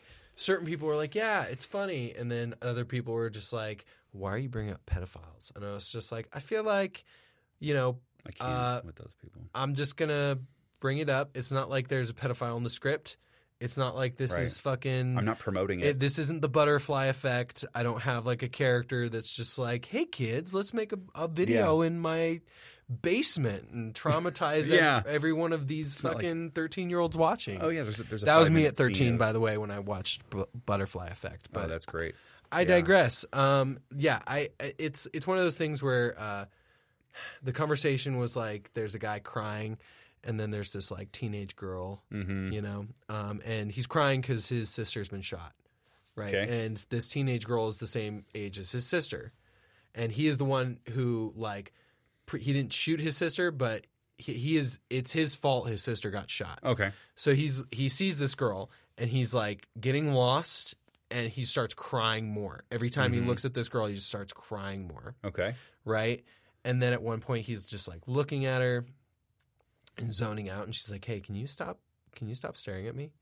It's really fucking creepy. Like, if you're a pedophile, please keep it to yourself. I, I don't want that. And then the guy's like, ah, I'm, he's like, look, kid, I'm not making, I'm not, like, wanting you to feel weird or awkward yeah, or anything, yeah. and I'm not a pedophile. And then she's like, just some advice, like, people who, who aren't something usually don't have to say They right, aren't yeah. that thing. So, like, for your future pedophile adventures, please don't go around and say, yeah. you know, so it just keeps going yeah. on that. And then yeah, yeah, eventually yeah. they get off it. And it was like, it was weird because some people I sent this to said nothing. And then other people, they said something, but it was just about the mention of pedophile. I And, and like, I really dug deep into, like, thinking psychology-wise, what does this mean? Right. And I think realistically is, like, when it got to the third day and I found creepy stuff by thinking in the third day, I was like, well, this is so far removed from me. Yeah. I had to think for three days to get to the creepy stuff about this. Like, I was just using right. it as a joke, as a as yeah. a way to to show that this girl is um, incapable of showing emotion as well. She's deflecting. Right, right. Constantly deflecting. What, you're crying? Pff, pussy. Like, she says that. She says that at some point. So I did change it. In the script, I changed it. It still works. I changed it to the word bitch. So she's just you know, you know. But there's people that'll have an issue with that. There, there are. That's funny. Actually, today I apologized for using that word. Given all the words that are in my like lexicon on a daily basis, I, I it was in a in, it was a group of, of females, mm-hmm. and I I said I said I was talking about another guy, and I was like, I don't be a bitch. And then I was like, I don't know a couple of these people super well. And mm. for some people, that's like a super trigger word. And I was like, mm. oh, I'm sorry if I offended anybody. And they were all like, we're hockey players, shut up. So mm-hmm. it was fine. But yeah, no, I get it. It's, yeah. yeah, I know what you mean. It's like just Somebody the mention will... of the word is too much for some people. Mm-hmm. And my response is go fuck yourself. Yeah, I, you know, and it, it's also that like this script, it can't, it comes back to that joke. Right. right? They They come back to it later on.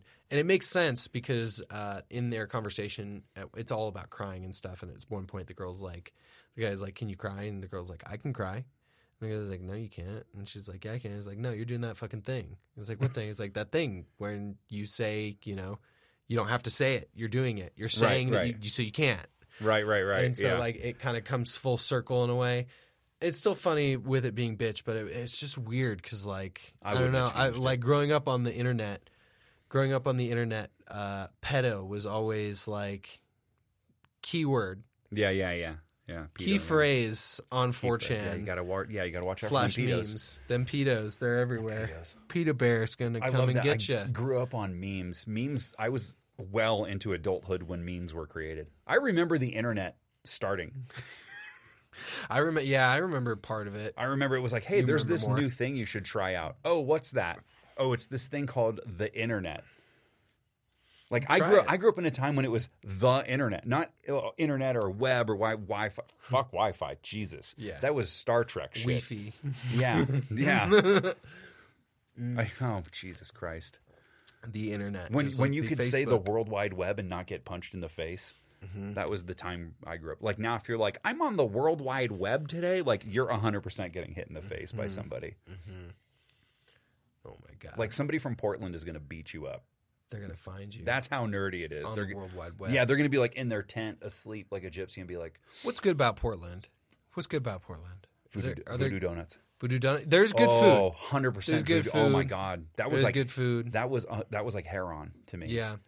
There's good food. I I do. I feel like uh, I personally like queer culture. I like. I love queer culture. Co- queer culture. I have a lot of queer friends, and I would like to see the queer culture of Portland because I think mm. that'd be fun. Um, and I think that like culture-wise, there's probably a lot of stuff like that. But like, yeah. because of that culture-wise, that that openness of culture, you yeah, get yeah. people like the uh, the vagabonds, the heroin vagabonds, yeah. that all have like two hundred million dollars in crypto or something. Yeah, probably. just yeah. Like, they're like, I'm lousy chilling. With Bitcoin. They're just like, yeah, whatever. I'm just getting high on the street, yeah, doing I whatever. I can't with some some people's kids, dude. I just can't. I just can't with some people's kids. Some people raised them bad. I yeah, like did your mom not shake you enough? Like what the fuck is wrong with you? This is America, man. America. You can choose to shake your baby if you want. That's freedom. That's like the nineteenth Amendment or something like that. No, that's like suffrage, isn't it? Fuck, I picked that the is wrong suffrage. One. I pulled that number out of nowhere, and it just happened to be suffrage. That is Fuck. suffrage. Well, I, I would say this is what that, getting canceled um, looks like. Uh, you know, I would say the, the the best part about that though. Um, for anyone who's thinking, oh, cancel Dan Bailey, don't. Because not only did he pick the nineteenth Amendment out of nowhere, he knew what it was. And, and the percentage it. of people who know that, yeah, like, many, I'm how pretty many white certain, dudes, how many straight white dudes I'm, would know that that I'm pretty fast. certain that the nineteenth Amendment really is suffrage. Suffrage. Yeah, look it up. I'm eighty-five percent sure that that's true. I'm pretty yeah. certain that it is. The more we're talking about it, the more confident I'm getting, which means I'm going to be wrong. Maybe I'm just hyping you up. Maybe I shouldn't I think so. be. Yeah, because yeah. I'm also very confident on this. I feel pretty good about it. Yeah, I'm going to – I'll bet five dollars. I'm not betting against you. No one if I was betting no against you, bet I would be betting that I'm an idiot. Yeah. You're an idiot. You're an idiot. You're an, yeah, you're right. Good job. Nice. Nailed it. Dan Bailey, feminist. That's what we should leave you with tonight, ladies and gentlemen. Dan Bailey is the face of feminism. Jesus Christ. Remember that.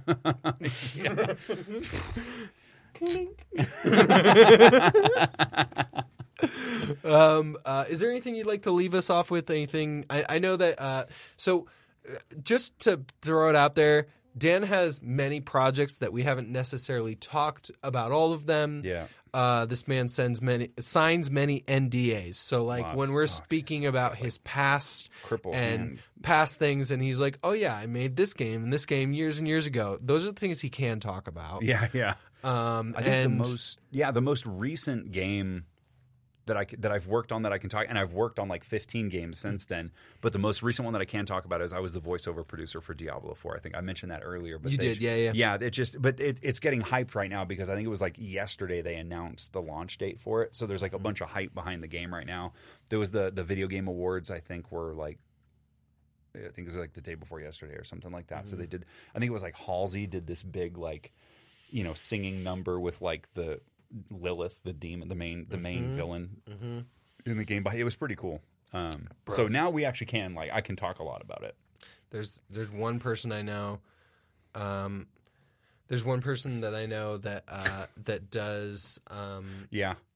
That does. Uh, did you see that? Yeah, I did. We, yeah. we can bring that up in a, in a second if you want. I one hundred percent um, forgot about that. Uh, yeah, we'll bring that up. There's one person that I know. Um, I don't. I think I can say who this is. I'm not gonna. I'm not gonna say the name of this person, the full name. Shout out Haley. Mm. Shout out to Haley. Mm-hmm. If you're watching this, Haley, you're great. Love you. Um. Anyway, Haley is this uh this really dope makeup artist that I right, know. Right. Yeah, I know. Uh, out of Vegas, mm-hmm. and uh, she does all. She's done stuff for E three, and oh, like yeah, the yeah. mo the the biggest thing that I've seen her do.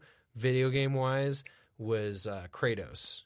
Oh, she, she did yeah, like yeah. the actual guy who did who was Kratos at like E three a couple years ago. Yeah, like, who was not the model who doesn't have that beard. She showed me a picture of the guy who the, he had a chin beard that was like on either side like this. Yeah. So she actually had to insert the middle part of his beard. Yeah, yeah. Um, who he's that? So yeah, that guy is not the voice actor though. No, I saw the voice actor. He's a, a black guy, right?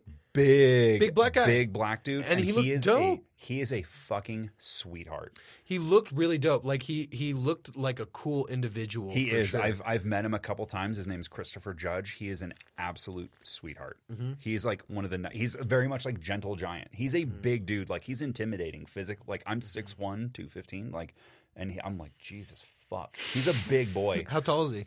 Uh, I want to say he's six three. Six three or six four, but he's God just damn. he's just big. He's just, he's just a big boy. Like he's just got a big frame. Like there's a lot of mass to him, and he's like gentle giant. Like he's just such a sweetheart. When you hear Kratos, you definitely can like envision him. Yeah, yeah, yeah. Mm-hmm. yeah. It's fun, it's funny actually. Historically, it's it's th- and this is kind of the cool thing about voice acting is, is you know Kratos. It's been the same guy through the whole series. It's yeah. this dude from Greece. You know, olive, I guess, would be the complexion. Uh, is yeah, of Greek, whitish, Greek people. Whitish dude, it's yeah, like yeah, white, little little tanner, olive, yeah, yeah, olive mm-hmm, color. Yeah, yeah. There's been two actors to voice that character, and mm-hmm. both of them are black. Yeah, both mm-hmm. of them are black guys. They have they have the right voice. They got the right. I mean, Christopher Judge, Christopher Judge, the guy that originally did Kratos, he did a really good job. But the new one, uh, Christopher Judge, he's fucking amazing.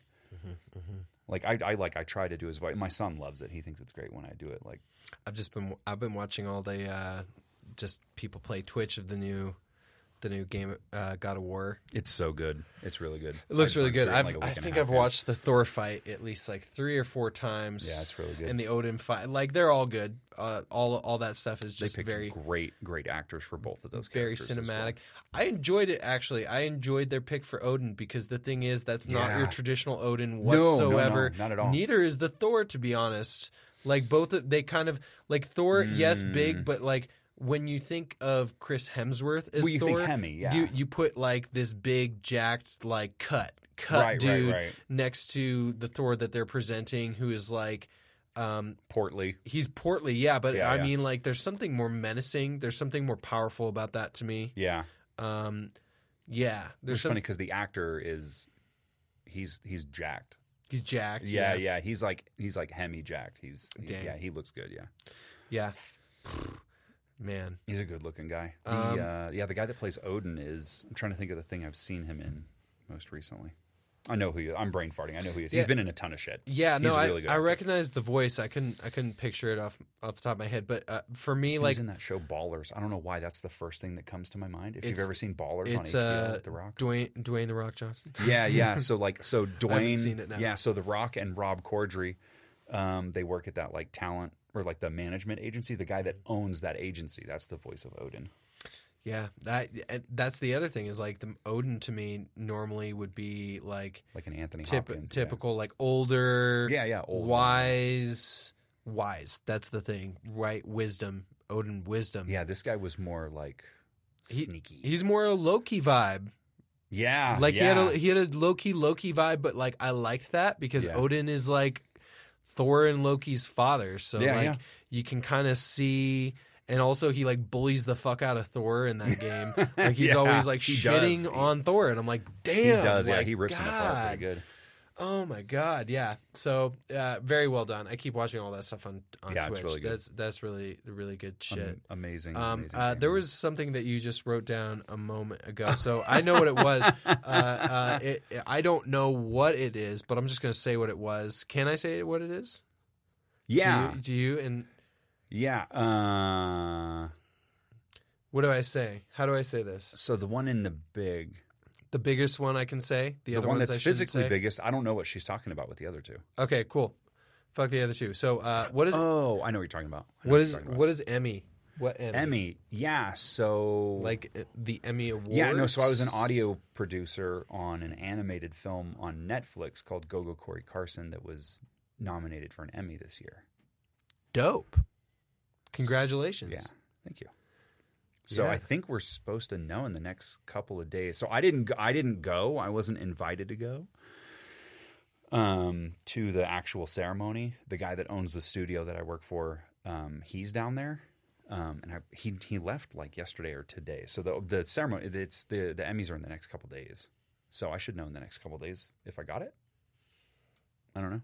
I don't know. So I'm Emmy nominated right now. In the next couple of days, I'll know. By the time this airs, I will know if I won or not. I don't know. So IMDb, Finger, I guess. Fingers crossed. IMDb. I, yeah, I'm on IMDb. Yeah, Dan Bailey.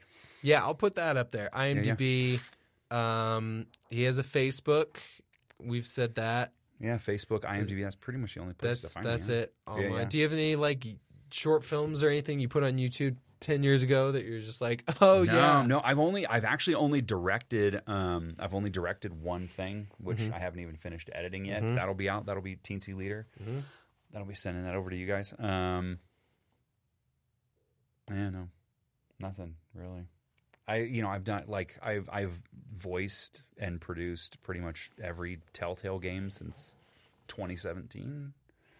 So yep. ba- Batman, Guardians of the Galaxy, two Walking Deads, second season of Minecraft, some stuff like that. Yeah, bunch of those. Yeah, Diablo four. That's the biggest one that's out right now. I didn't do any voices there. I didn't get to voice, but yeah, I directed and produced. But you heard them all, and they'll haunt your dreams. Yeah, some of it was pretty intense. Do you play Diablo four? Well, it's not out yet. It doesn't come out till May or June. What, isn't June. It, isn't it like Diablo? Is Diablo three that's out? Diablo three has been out since twenty eleven. For, forever. Yeah, it's yeah. been out since twenty eleven. Mm-hmm. So Diablo two, they did a Diablo two remastered that just came out last mm-hmm. year. Mm-hmm. Or earlier this year, pardon me. I was trying to think. I so think. Diablo four, their release is is the newest Diablo they're That's releasing. The newest one, yeah. And yeah. there's no expansion packs for it at this point. It's not even out yet. It's not. It doesn't yeah. come out until June, yeah. They they just announced like in the past couple days that it comes out in June Dang. Of next year, yeah. So it's like Loves, six months. Loved Diablo two. Loved Diablo three. Didn't play as much Diablo two. But to be fair, when Diablo two was out, I was a teenager. And I had all the time in the world to just keep going. And yeah. Diablo three, it's just like, you know, you play through once and you're at the top level. Uh, you you beat it all. And it's just like, oh, do you want to play through again as the monk? And I'm like, do I really want to play through, yeah, through I, again as the monk and, and do all the same moves and do the exact same thing just to get like better armor and stuff, or play as something else this time? And then you play halfway through as the witch doctor and you're like, I'm done. You're like, I'm good. Good. There's people that are super into it. I mean, they're still there. It's weird that game's been out for like eleven years and they're still releasing content for it.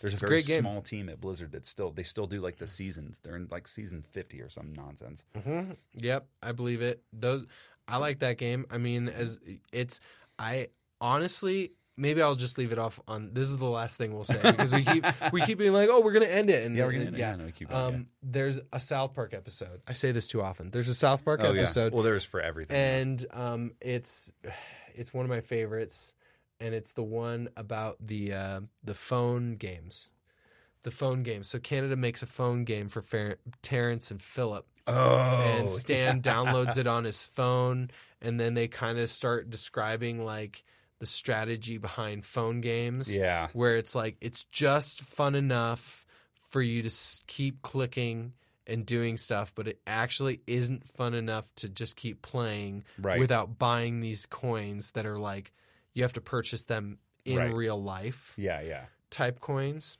I was going somewhere with this, completely forgot it. I'm immersed in South Park now. Yeah.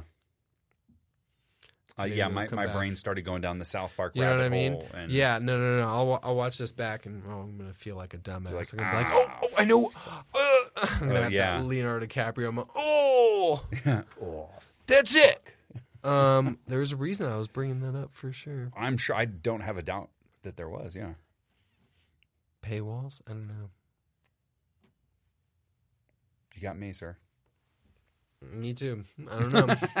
Must not matter. It must not matter. I just think it's a brilliant episode. Um, I don't know. Oh, I remember what it is. Fuck yes. Uh, okay, so there's a part in the episode where they describe that, like, it's basically a model that is very similar to if you've seen the movie Super Size Me, oh where they God. Talk about super heavy users. Yes. Uh, like... Yeah, they talk yep. about like heavy users and super heavy users and mega super heavy users. yeah. And so it's like I if I recall correctly, one of them is like you eat fast food like once a week. And one right. of them is like you eat fast food two to three times a week. And then mega super heavy users is like you eat fast food every day. Like and multiple times a day. Multiple times yeah. a day. Right. And so Fuck. It's the same thing for uh, the video game in the Terrence and Phillip yeah. South Park thing. They're actually not trying to market their games to people who are going to pay twenty dollars once for coins and then delete the app. Right. They're going for the mega heavy users. They're going for those people who are going to drop ten K. Right. Because all it really takes is one person dropping ten K mm-hmm. for you to be successful. You don't need one hundred yep. people to drop one hundred dollars. No, no.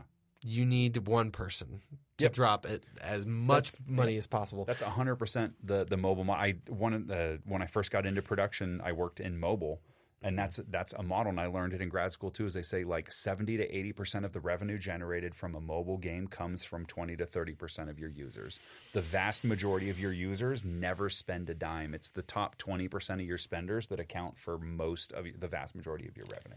And yeah. um and yeah, that kind of brings me back to like, you know, uh that demographic, that twenty, thirty percent, mm-hmm. that's who's still playing Diablo three. And yeah. that that one hundred percent. That's why they're in the fiftieth season with a small select like team, that, yeah. Yeah, a yeah. team that's big enough to supply that like twenty, thirty percent. Yeah. It's like ten. That are still like, like it's oh, really small. Those people who are just like really jacking it to Diablo three. And yeah, like, oh, it's like fuck. One producer, a handful of artists, and a couple of programmers, and that's it. Like, I won't lie. I played Diablo two like once Diablo three was out. I went back and played Diablo two a couple times. The expansions, loved it. Fucking yeah, it's a great game. Whole thing, great game. Fuck Baal, B A A L. B A A L. Yeah, yeah. Baal. Baal. Yeah. Baal. I always thought it was cra- that crazy video where you like. To, fucking explodes the person in the beginning. Oh, yeah, yeah. I was like, oh, sick. Teenage me was always like, oh, this is so cool. Even though it's like the crappiest graphics ever, but you're just like, yeah. I mean, relative to Diablo one, it was gore.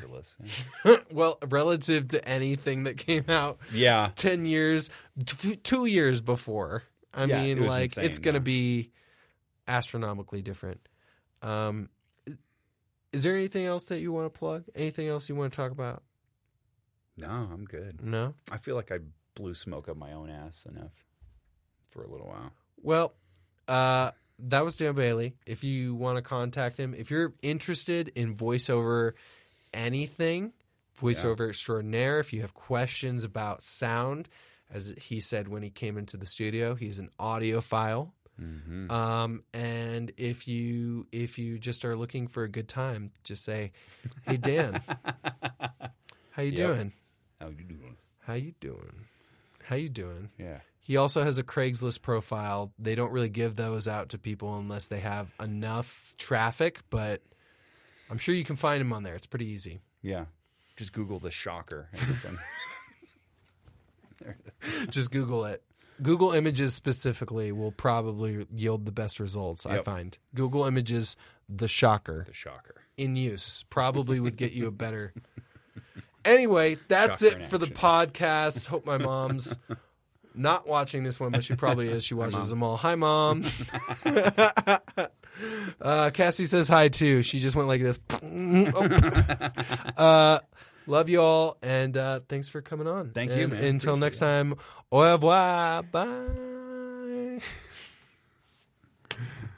That was great. That was awesome. Thank you very much. ninety-seven minutes, holy shit. Yeah, like two of those, three of those were probably us fiddling around with stuff. Yeah, yeah. Yeah. Oh, yeah, because it was running the whole time.